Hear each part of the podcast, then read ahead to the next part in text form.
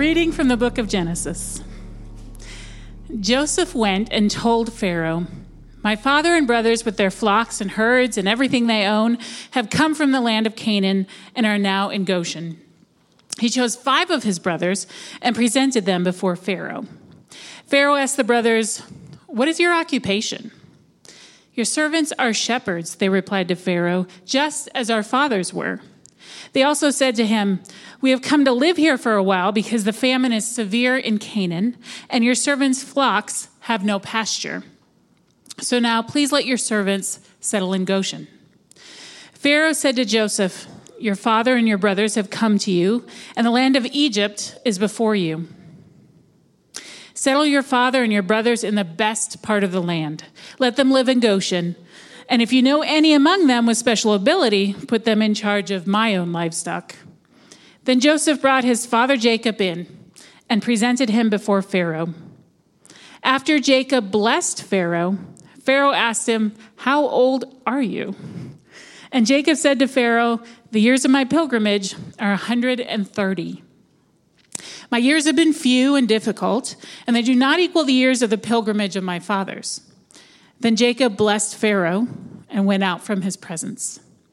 So Joseph settled his father and his brothers in Egypt and gave them property in the best part of the land, the district of Ramses, as Pharaoh had directed. Joseph also provided his father and brothers and all his father's household with food according to the number of their children. Now the Israelites settled in Egypt in the region of Goshen. They acquired property there and were fruitful and increased greatly in number. Jacob lived in Egypt seventeen years, and the years of his life were one hundred forty-seven. The word of the Lord.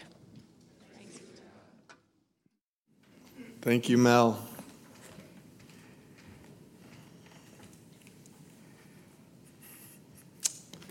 Well, the title of my message today is "The Old Man and the Shepherd." It's drawn from Genesis forty-seven, but before we dive in, would you bow your heads with me as I begin, this time with a brief word of prayer. Dear Heavenly Father, may the words of my mouth and the meditations of our hearts be pleasing in your sight, our rock and our Redeemer. And in the oldest prayer of the church, we pray, "Come, Holy Spirit, come," in Jesus' name. Amen. Well, I'd like to begin by asking everyone this question. Do you know the shepherd? The following story comes by way of the War Cry, the official publication of the Salvation Army. And I've been saving this story for well over a year for a passage just like today.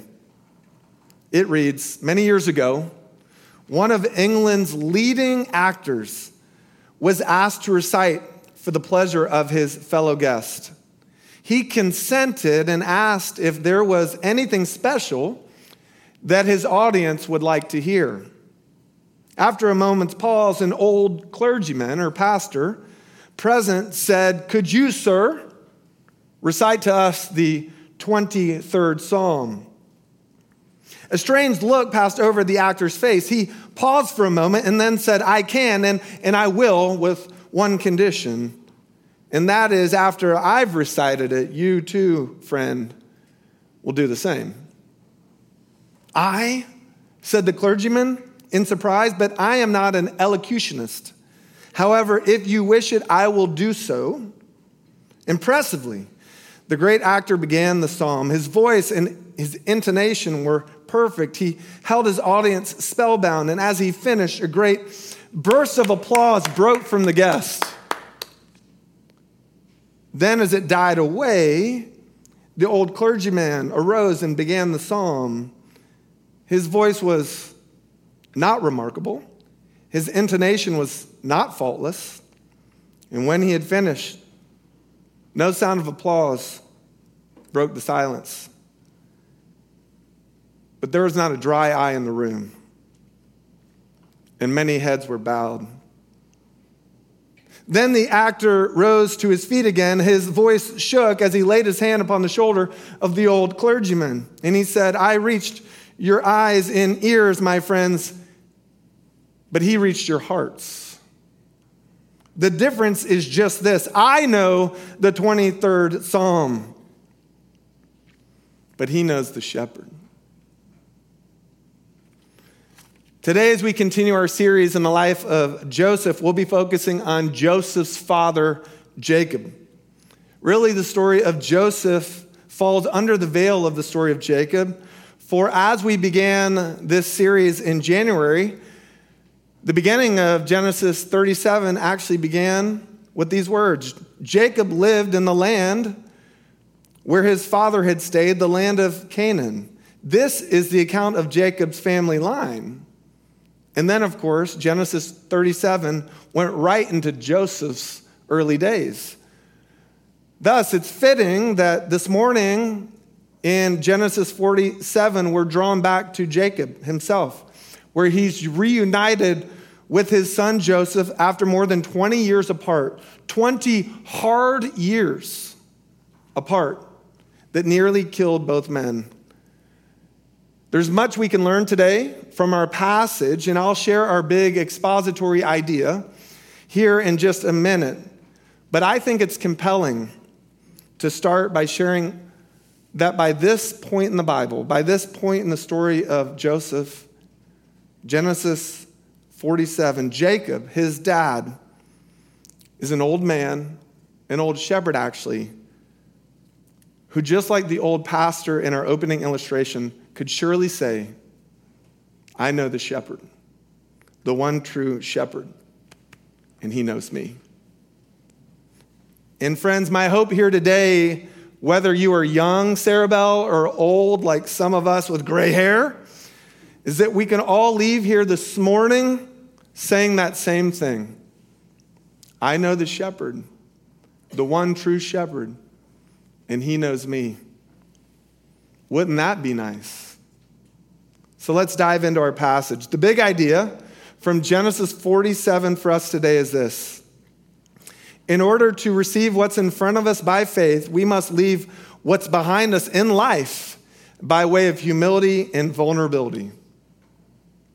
And we'll see this truth played out in the old man Jacob's life and in the life, lives of his sons. Once again, in order to receive what's in front of, in front of us by faith, we must leave what's behind us in life by way of humility and vulnerability. So point one, we must leave what's behind us in life by way of humility and vulnerability. Joseph went and told Pharaoh, my father and brothers, with their flocks and herds and everything they own have come from the land of Canaan and are now in Goshen. He chose five of his brothers and presented them before Pharaoh. And Pharaoh asked the brothers, what's your occupation? Your servants are shepherds, they replied, just as our fathers were. They also said to him, we've come to live here for a while because the famine is severe in Canaan and your servants' flocks have no pasture. So now please let your servants settle in Goshen. Two ingredients. There are two raw ingredients to a life of faith that are seen in our passage. And those ingredients are humility and vulnerability. First, humility. At this point in the story of Genesis, there's a famine around the world. People are starving. Whole nations are starving. And somehow, through God's providence, God has positioned this guy, Joseph, through a hellish journey to be the number two in command in Egypt, which practically speaking means number two in command in the whole world. Moreover, through divine dreams and insight, God has allowed this Joseph to store up grain for Pharaoh, Egypt, and even his distant and broken family to be able to provide for them to withstand this difficult time. And with that backdrop, we come to Genesis forty-seven and we witness something profound. What do we see? We see humility give birth to breakthrough in the life of Joseph's family. Specifically, we see Jacob and his sons, Joseph's brothers, come before Pharaoh and admit they've hit bottom. They've hit rock bottom. Here's how it went down. First, the brothers admit to Pharaoh that they're foreigners. They are refugees, having left everything they know in the land of Canaan. Next, they admit that they're shepherds following the lineage of their ancestors, well aware that if you look in the context of Genesis here, well aware that this was a despised class of people in Egypt. And finally, the brothers admit that they're starving and their flocks are starving and they are doomed without outside intervention and mercy. Again, humility.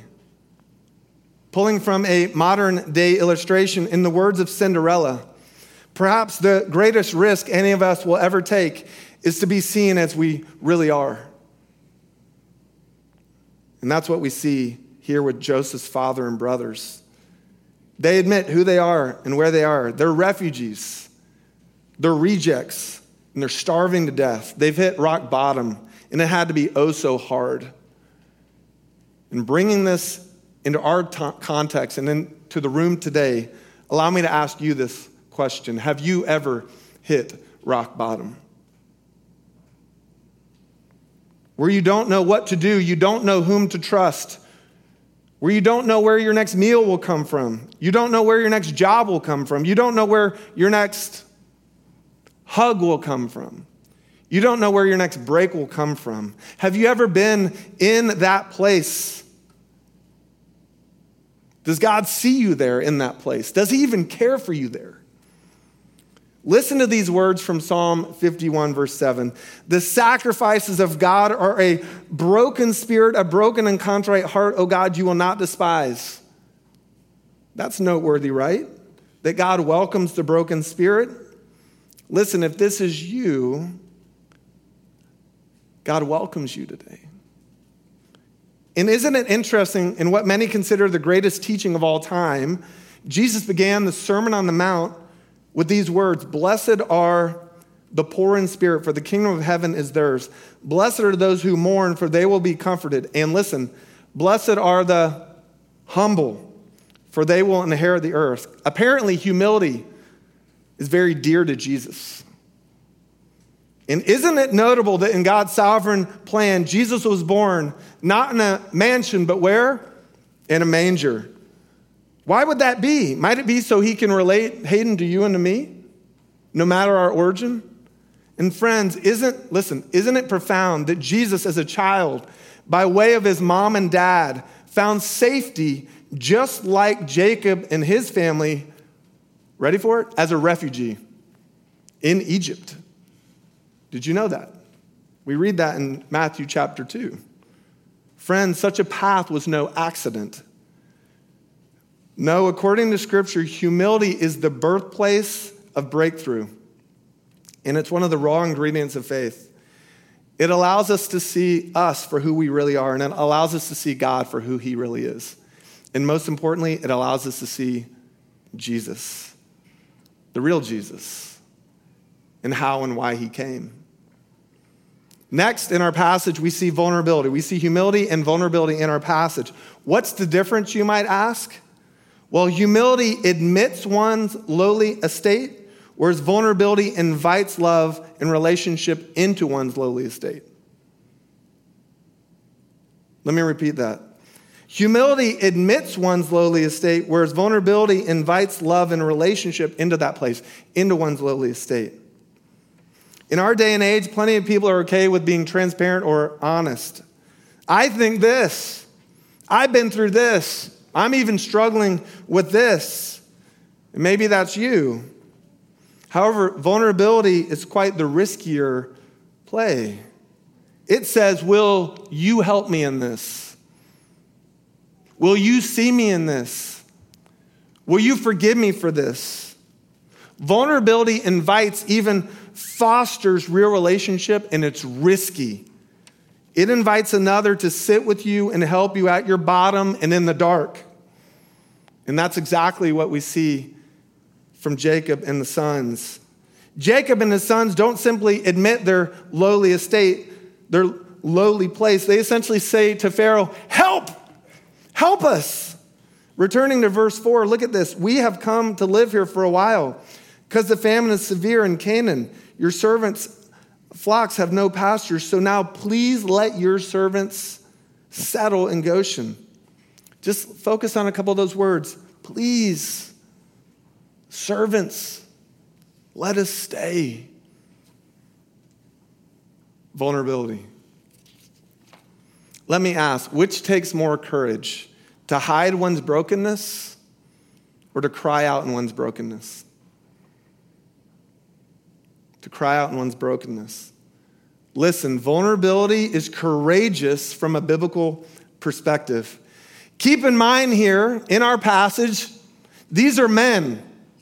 You might call them dudes, crying out. They've spent most of their nights sleeping outdoors, defending their flocks from wild animals.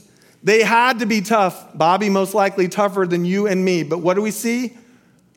Vulnerability.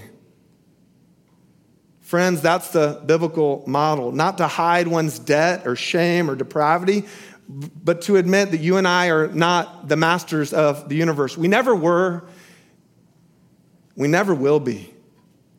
That's okay. Thus, in Genesis forty-seven, Joseph's father and brothers display humility and vulnerability as they leave the lives they know behind, desperate for something more, crying out for something more. And what results from their humility and vulnerability? Blessing. It's right there. Unspeakable blessing. This leads us to point two. Receive what's in front of you by faith. Passage continues. Pharaoh said to Joseph, your father, your brothers have come to you, and the land of Egypt is before you. Settle your father and brothers in the worst part of the land? No, the best part of the land. Let them live in Goshen. And if you know any of them among them have special ability, put them in charge of my own livestock. And then Joseph brought his father in and presented him before Pharaoh. And after Jacob blessed Pharaoh, Pharaoh asked him, how old are you? I love this. And Jacob said to Pharaoh, the years of my pilgrimage are one hundred thirty. My years have been few. What? And difficult. And they do not equal the years of the pilgrim, pilgrimages of my fathers. Then Jacob blessed Pharaoh and went out from his presence. And the scriptures go on. So Joseph settled his father and brothers in Egypt, gave them property in the best part of the land, the district of Ramses, as Pharaoh directed. Joseph also provided his father and his brothers and all his father's household with food according to the number of, number of their children. Again, they were in the midst of a famine. Incredible provision. And then concluding with verses twenty-seven and twenty-eight. Now the Israelites settled in Egypt in the land of, land of, excuse me, region of Goshen. They acquired property there and were fruitful and increased greatly in number. Jacob lived in Egypt seven years, and the years of his life were one hundred forty-seven. Friends, in the words of the late Corrie ten Boom, never be afraid to trust an unknown future to a known God. That's what we see here from Jacob. Now listen, I think I could use another illustration at this point in a sermon. I didn't have this in the first service, but as I was processing this with my wife, I said, where do you see us having to live by faith, not by sight? And she's like, well, with Caden. Some of you parents know what I'm talking about. This whole college application thing will put you in the dirt. Listen, you could recycle different essays applying to colleges when I was a youngster. Now they all have their own essays. We have certain people in here that have applied to seventeen or nineteen colleges. They've flown all over the country. There's a lot of pressure in this. He's not here today, so I will let you know there have been tear-filled nights with our oldest. It's been hard. And yet, God continues to show up before him and before us and beside us. And that's what we see here with Jacob. Never be afraid to trust an unknown future to a known God. It's subtle. Listen, but did you catch what Jacob, the old man, did twice to Pharaoh? Kathy, you're always attuned. What did he do twice to Pharaoh? He blessed him. He blessed him. This man, this leathery old man, I'm sure, with a scraggly old beard, who had, himself had admitted he'd had a difficult life, which if you remember, listen, I had to like go P G rating here. If you remember, his life was very difficult. It included betraying his brother, stealing from his father-in-law, marrying four women, playing favorites with his kids, learning his oldest son was guilty of incest, learning his next two sons were guilty of excessive violence, thinking for years his cherished son had died in the wilderness, and having lost the love of his life, Rachel, before they could grow old together. This man, this old leathery man, Jacob, who had been through so much, did what? Blessed him. He blessed Pharaoh. Why? Jacob blessed Pharaoh because despite all he'd been through, he didn't believe God was through with him yet. Do you remember the promise given to Abraham, Jacob's ancestor, and Abraham, excuse me, Abraham, Genesis twelve? The Lord said to Abram, "Go from your country, your people, and your father's household to the land I'll show you. I will make you into a great nation. I will bless you. I will make your name great. You'll be a blessing. I will bless those who bless you, and whoever curses you, I will curse. And all of the peoples on the earth will be blessed through you." Thus, remarkably, the blessings we see given in our passage show that Jacob, despite all he had been through, still believed in God's promises. In what must have been a crazy or bizarre scene. Listen, we see the old man who had been who had virtually nothing, excuse me, who had virtually nothing at this point, had virtually lost everything. We see this old man come in and bless Pharaoh, the one who actually did have everything, materially speaking. Why? Because Jacob was acting as God's agent. I will bless those who bless you, and whoever curses you, I will curse. Listen, friends, Jacob, despite being one hundred thirty years old, a few years, one hundred thirty years old, and he was worn to the bone, this man was still living by faith and not by sight. And it's awesome. What an inspiration. And so what happens next? God shows up. God goes before Jacob and his sons, and they settle where? In a land called Goshen. As Cody highlighted this last week, it was perfect. It was lush, so their flocks could feed, and it was in the northeastern, if you look at the globe, even a global map today, it was in the northeastern pocket of Egypt, so it would allow them to maintain their separateness and their fidelity to the Lord, so they wouldn't intermix with the Egyptians. And let me ask, in all of this, what was required from this family, Jacob and his sons? Did these, now this is a little call and response, did these men have to be perfect? No. Did they have to be pure? No. All that was required of them was that they trust the Lord with their lives and their future. Out of their humility and vulnerability, they had to live by faith, not by sight. It sounds simple, but I'm sure it was not. I'm sure it was a minute-by-minute process, day-by-day process, week-by-week process of trusting. Some of you know this all too well. Listen, I want to be real with you. We have some guests today. I want to be real with you. If you're looking for a faith tradition that comes with an easy button, you remember those commercials? There's that easy button. Listen, Christianity is absolutely not for you. But if you're looking for a faith that's raw and real and redemptive, where God says, I will never leave you nor forsake you, and I know the plans I have for you, plans to prosper you and not to harm you, plans to give you a hope and a future, then you have found your home. Jacob, the old man, knew this kind of faith, and it's our invitation to walk wherever we are in life, no matter what we're facing, clear or unclear, to walk with this kind of faith. Now, before we conclude, I want to share one more nugget. I just have to share it. Did you catch how old Jacob was at the end of our passage? one hundred forty-seven. How long had he lived in Egypt? Got it. Does anyone remember how old Joseph was when he was kidnapped in Genesis thirty-seven? seventeen years old. Listen, through God's poetic sovereignty, Jacob was able to match every single year he'd spent with Joseph as a young father in Canaan with the same number of years he was able to spend with Joseph as an old man, an old father in Egypt. Isn't that incredible? God knows what he's doing, folks. That's what we're meant to see. He can be trusted even with the order in the very number of days of our lives. Again, in order to receive what's in front of us by faith, we must leave what's behind us in life by way of humility and vulnerability. And Jacob and his sons came to believe this, and they chose to live this way in our passage. And guess what? God stayed true to his promises and blessed them beyond measure. Now to conclude, this is important. I don't want you to leave here today thinking that you're promised some amazing plantation in a place called Goshen or Kiowa Island. While that may be true, that's not the deeper truth we're meant to see here. What we're meant to see is that it's okay. Listen, it's okay to not be okay.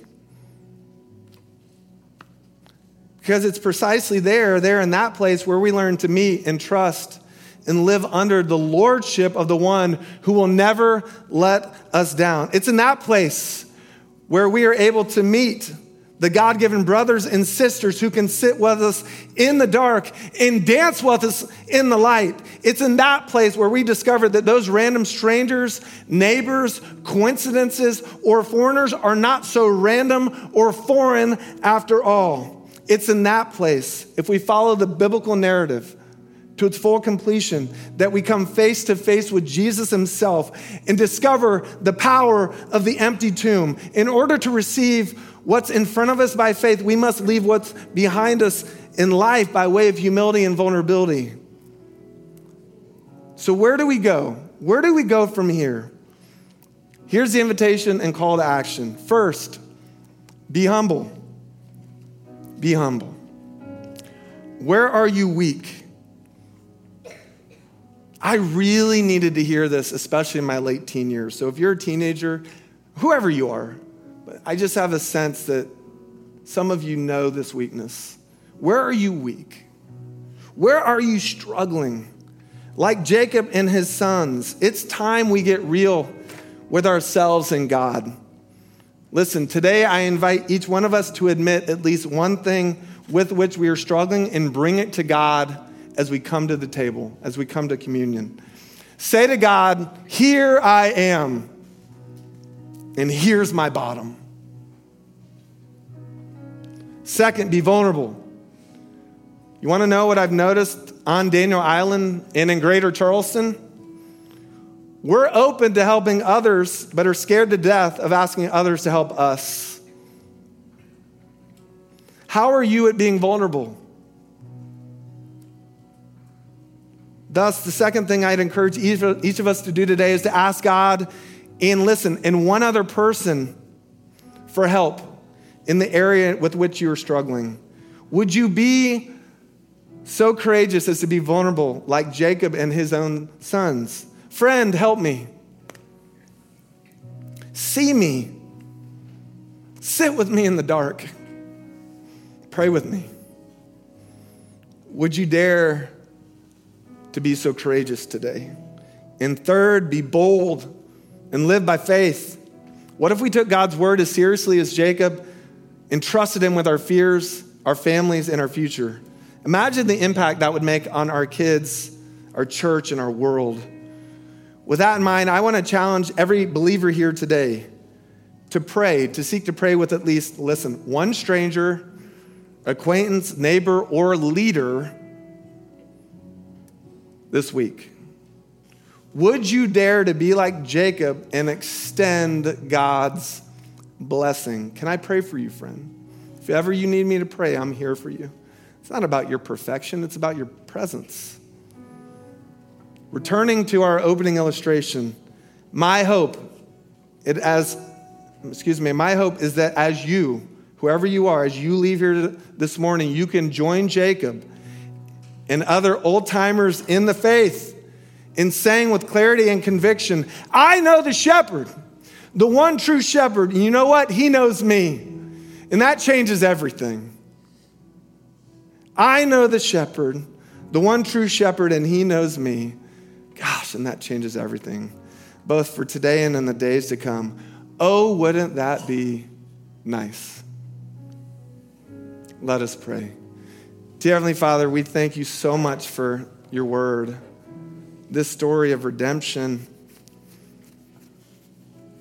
by way of humility and vulnerability. God, would you search us and know us and draw forth our darkness? Bring us lower so we may actually meet with you with that broken spirit. I invite everyone just over the next few seconds in the silence of this moment to confess or share your struggles with the Lord.